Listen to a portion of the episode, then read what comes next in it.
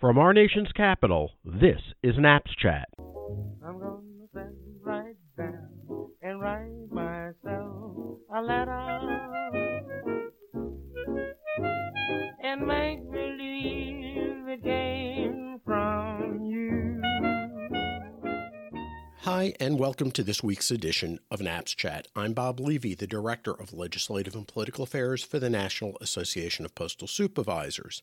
During this past week, while the vote certification process and legal acrobatics relating to the presidential election continues, President elect Biden has appointed four individuals to his U.S. Postal Service transition team. The team is led by former Deputy Postmaster General Ronald Stroman, former Associate Director of the Office of Management and Budget and Brookings Institute visiting fellow Xavier Briggs, National Association of Letter Carriers Chief of Staff Jim Sauber, and former Chief Technology Officer of the United States, Aneesh Chopra. NAPS looks forward to providing our insight and perspectives relating to the future vitality of an effective, affordable, and universal postal service to the transition team. Now, as NAPS chat listeners know, universal mail service is a fundamental mission of the Postal Service, and we are privileged to be joined by one of the key congressional champions of a universal mail service, Representative Sam Graves of Missouri. Throughout his congressional career, Representative Graves championed postal matters, particularly those that impact rural America, including six day delivery and protection of rural post offices. In addition, he supported legislation to provide fiscal relief to the Postal Service, including the House passed Postal Fairness Act, which eliminated the pre funding requirement for future retiree health benefits, and he supported and voted for the House passed Delivering for America Act, which included $25 billion in emergency pandemic related relief. Congressman Graves is completing his 10th term in Congress. He currently serves as the senior Republican member of the House Transportation and Infrastructure Committee. He also serves as a senior member of the House Committee on Armed Services. Formerly, Representative Graves chaired the subcommittee on small business. Congressman Graves, welcome to NAPS Chat and congratulations on your reelection. Thank you. I appreciate that. Now, I'd like to start with your background as a rural member of Congress who has been a steadfast proponent of a universal postal system. What does the Postal Service mean to a community like yours in rural America? Um, well, it's huge, and, and I have a it's a very large district. It runs all the way across the uh, Iowa border from the Mississippi River to the Missouri River. Um, 36 counties, uh, very rural. I think two of them have suburban uh, components to them, and the rest are all uh, very rural. And, and it, it's vitally important. I have a large senior population, and those senior citizens depend heavily on the Postal Service. You know, whether that's medications or just correspondence, you know, they're very dependent on that. And so it's it's just a vital component to a rural fabric you know, in the post office in, in each of these communities too continues to be a a community center, if you will, and uh, you know, and something that holds uh, a lot of these communities together. So, you know, I, I can't stress enough, you know, the importance of the postal service in in rural America. My district being a classic example of that. I, I would just, you know, be reminded of another uh, Missouri Congressperson, member of Congress, who was a true champion of universal mail service, and that was former Congresswoman Jo Ann Emerson. Mm-hmm. Um, so it's something. Is it something unique about the Missouri experience that provide champions for rural America? I know Senator uh, Senator Blunt, who is uh, in the leadership over in the Senate, is also a strong proponent of uh, universal postal service. Yeah, it's it, you know, and particularly if you come from a rural area, members of Congress know exactly what the postal service means, and and if you come from a small town like I do too, you you know who your postmaster is. You know him personally, and you know you can call him on the phone, and it, it's you know it's just a much more personal uh, experience, you, you know, than than maybe you know a lot of urban areas where you know it's just like any other business. You don't really know who it is that that you're dealing with, but but everybody knows in a small town. Everybody knows who their postmaster is. Everybody knows who um, the person delivering the mail is. You know, in many cases, you know, if you've got a package in, in your way, you know, they leave it inside. You know, it, it's just that's part of uh, the rural experience. Now, let, us talk about a, a, a, little town or a little city that's that you actually represent, which is St. Joseph, St. Joseph, Missouri. Could you talk about the significance of that city to the United States postal system and its history? Well, obviously, in St. Joseph, and something we're very proud of is where the Pony Express started, and uh, which was obviously, you know, a big deal at the time. They, you know, the railroad came from Hannibal to St. Joseph, and, and it stopped there at the Missouri River. And St. Joseph was kind of the western edge of the, uh, or the the edge of the frontier, I guess you might say. And from that point forward, it was it was a, a long trek by wagon train to California, or you took a boat all the way around South America to get up to uh, to California. And mail could take as much as 30 days to reach its its destination. So they obviously started the uh, the Pony Express, and uh, you know which was a, a 10 day event, which was unheard of in those days. Um, it was expensive uh, actually, but it was unheard of to be able to get a letter from St. Joe to Sacramento, California, you know, within 10 days. And it was it was a Herculean task what what they kind of went through to uh, uh, to get that done, and all the stations and the horses and the riders that they had to stage um, all along the way. But uh, we're pretty proud of that, and uh, it's something that uh, you know a lot of people talk about, and a lot of people come to St. Joe to visit the uh, the original stables. It's interesting that uh, the problem with the Pony Express, among other things, was the lack of an infrastructure to get from uh, St. Joseph to uh, Sacramento or to San Francisco. Now, you're the ranking uh, member of the House Committee on Infrastructure and Transportation. Let me ask you this. How important is a, an infrastructure to a, a postal service that relies on roads and air transit to uh, convey packages, parcels, and letters these days? Well, it's it's obviously vitally important, and that can be, um, you know, a lot of mail moves obviously by truck. You know, mail moves by aircraft, and, and you know, mail moves by everything. It used to move a whole lot by by train, but infrastructure is a vital you know part of that and everything in this country moves you know it doesn't matter if it's a a person or a service or a letter um, or a package, everything in this country moves, and it usually moves by multiple, multiple um, modes of transportation. Everything ultimately gets to the post office by truck. You know, it comes by truck, and and so those roads and bridges uh, are vitally important in that in that process. And you know, without infrastructure, the whole country you know comes to a uh, comes to a screeching halt. And you know, the postal service is is no different. It's you know, it depends on that infrastructure. And I always say, infrastructure is something that the government should do and should do well. Uh, one of our most beloved novelists and journalists hailed from the state of Missouri. That was Mark Twain. He had a not too friendly relationship with the Postal Department at that time. He had a rather interesting relationship with the Postmaster General, uh, David Keyes, who was a former senator from Tennessee, just um, to be to be noted. Um, he was particularly outraged about the requirement that he had to put a street address on an envelope because everyone should know where everyone lived in a town or a community. And he didn't really like having to put a stamp on it, on an envelope. You know how times have changed, Congressman, since uh, the days of your uh, native son, uh, Mark Twain. Yeah, it, it it has changed a lot, and and Mark Twain did. He had a, I mean, it was an ongoing feud that uh, that lasted a very very long time. The uh, with the postal service. He was from Hannibal, which is the opposite side of uh, my district from St. Joe on the Mississippi River. But yeah, that's it's pretty. Um, it's something that, that people still talk about, and, you know, over in Hannibal, and and uh, you know, it's one of those things that isn't widely known, I guess, about Mark Twain. He's more known for uh, you know his books Huckleberry Finn and, and Tom Sawyer. But uh, he had an ongoing feud and and wrote about it consistently, which ruffled a lot of feathers. But uh, it's uh, you know it's an interesting story. Interestingly, he was offered um, the position of postmaster of San Francisco, which he turned down. And he, I think he worked as an intern or a staff person from a set for a senator from Nevada and they wanted to build a postal uh, a post office, I guess, in the mining town. And he said, "Nah, the community would le- needs a prison more than a post office because uh, he believed that the folks living in that town were illiterate and couldn't write." It's an interesting story, it really is.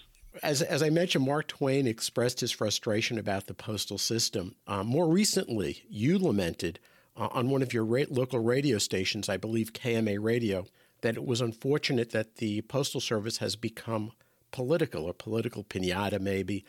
When do you think that attribute or that uh, issue of postal politicization first began, why did it happen, and what can Congress and the administration do to restore its nonpartisan flavor?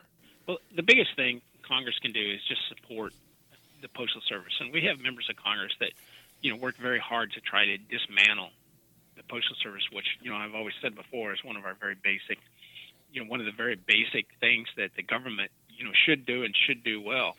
And it's unfortunate that it has become political, and we kind of saw that raise its head up, you know, this year as a result of the whole battle over, you know, mail-in ballots and absentee ballots and being able to verify identities and that sort of thing. And and the unfortunate part is the post office has been a, you know, they've been uh, a whipping post for for some of those battles, and and uh, and it just shouldn't be that way. It's unfortunate that that happened, and hopefully we're going to be able to turn that. Uh, turn that back around and and uh, and we need to we need to continue to endeavor to get as many you know members of Congress supportive of uh, of the post office. It's a pretty easy thing to do in the rural areas, but and and it's not a Democrat Republican thing. It, it's more of a you know just an ideological battle between members because most rural members are very supportive of uh, the post office. Yeah, I mean, I would I would just reference that you know. Uh, representatives and senators from what I would refer to as big square states like Senator Daines up from uh, up in northern Montana, and uh,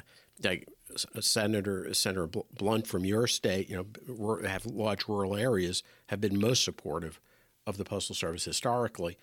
Uh, permit me to talk a little bit about you mentioned the uh, election, the recent election in Missouri. About I, I believe around 828,000 eligible voters cast their absentee ballots through the mail.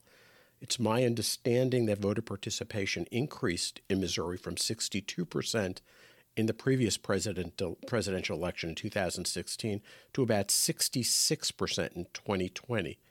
Generally, this reflects the same increase experienced nationwide.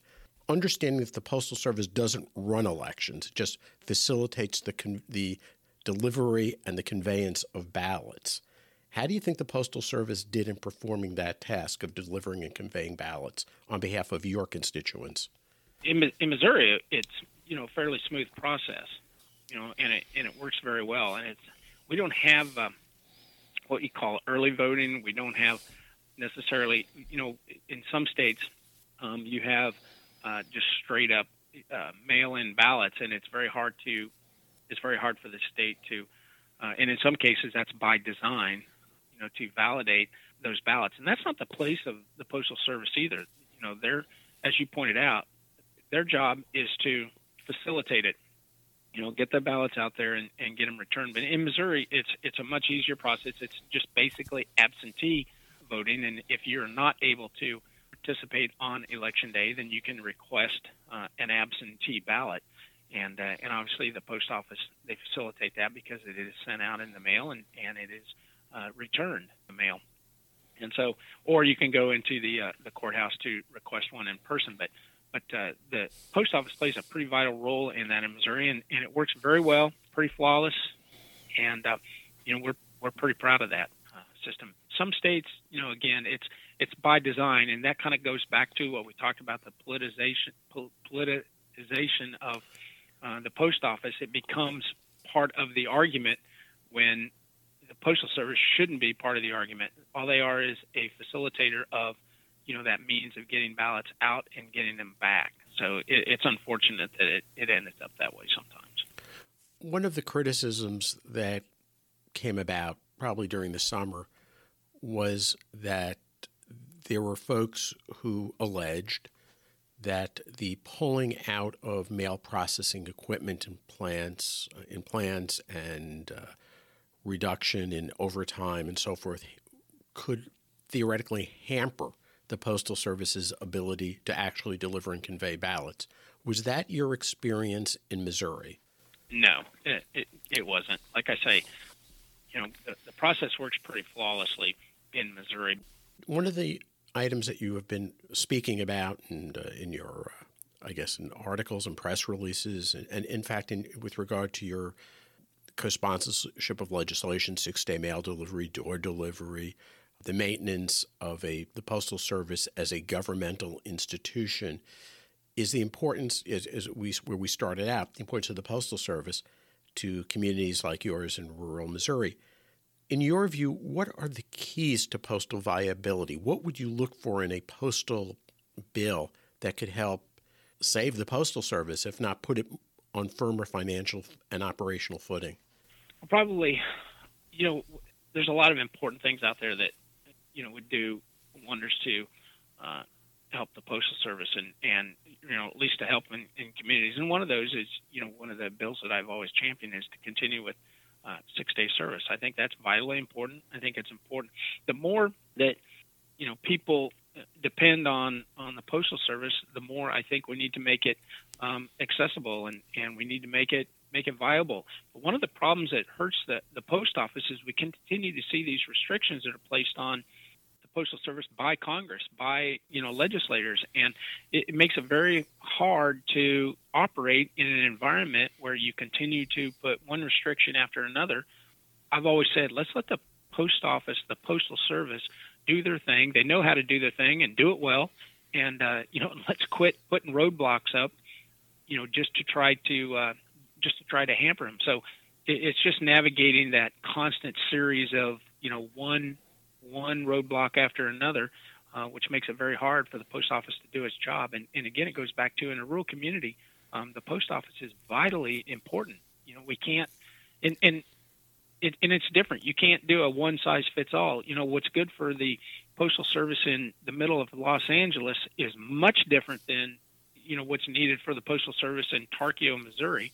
They're two different things altogether, and and uh, and some people have this idea of you know one size fits all, and and I think we just need to let the post office do what they do best. That's deliver the mail. I mean, talking about that, uh, talking about uh, not one size fits all, uh, particularly with regard to transport of the mail. I mean, out in rural America or in mountainous areas, a different type of postal vehicle is necessary than one that delivers mail, let's say, in on the Big Island of Hawaii or in yep. New York City, and uh, the Postal Service, I guess, should not be hampered in its uh, ability to procure the transportation needs or, or uh, efficient vehicles to deliver mail for different communities.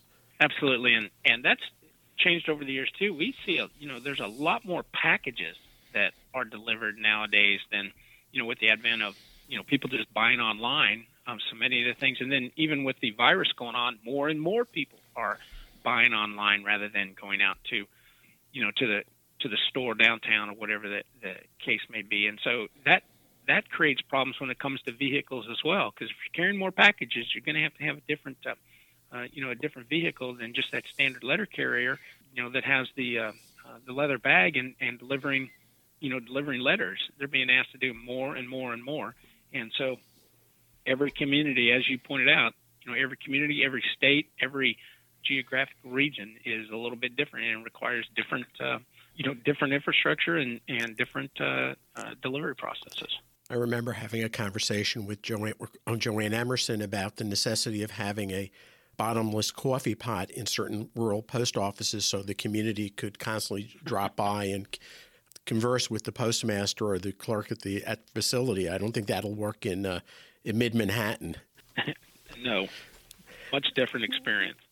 Let me uh, let me follow up on something you mentioned about roadblocks to viability. What types of roadblocks do you think the Postal Service um, is encountering in its uh, striving for viability?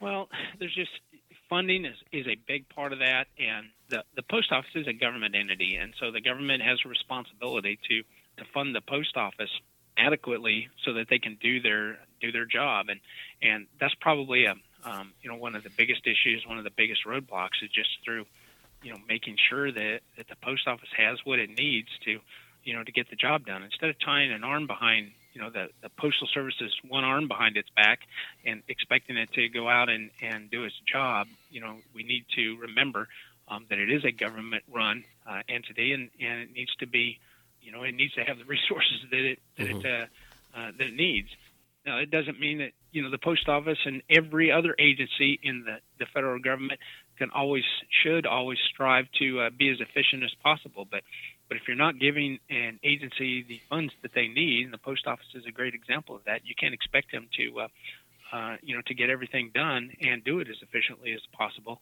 Uh, you know, unless they have those adequate uh, that adequate funding. Yeah, I remember having a conversation with former chairman of the uh, Postal Subcommittee, Mark Meadows, who left and went over to the White House um, as chief of staff, about the concept of the, pub- the public service appropriation, which is in current law right now, and that is the Postal Service is permitted to request of Congress what's called a public service appropriation, in part to help finance postal service in those areas that just simply don't make money, like in rural America, because the infrastructure necessary to deliver mail to rural America historically has been a bit more expensive than to population concentrated areas. Uh, is that something that you're uh, that when you speak about financing is something that you would consider? Yes, absolutely, um, absolutely. Okay, Congressman, I want to, I know you have a very very busy schedule now that you're you're back for a very short, uh, actually not short, but a, the week before Thanksgiving. So I want to thank you for joining us on Naps Chat today. Thank you very much. I appreciate it. Again, congratulations on your reelection. Thank you.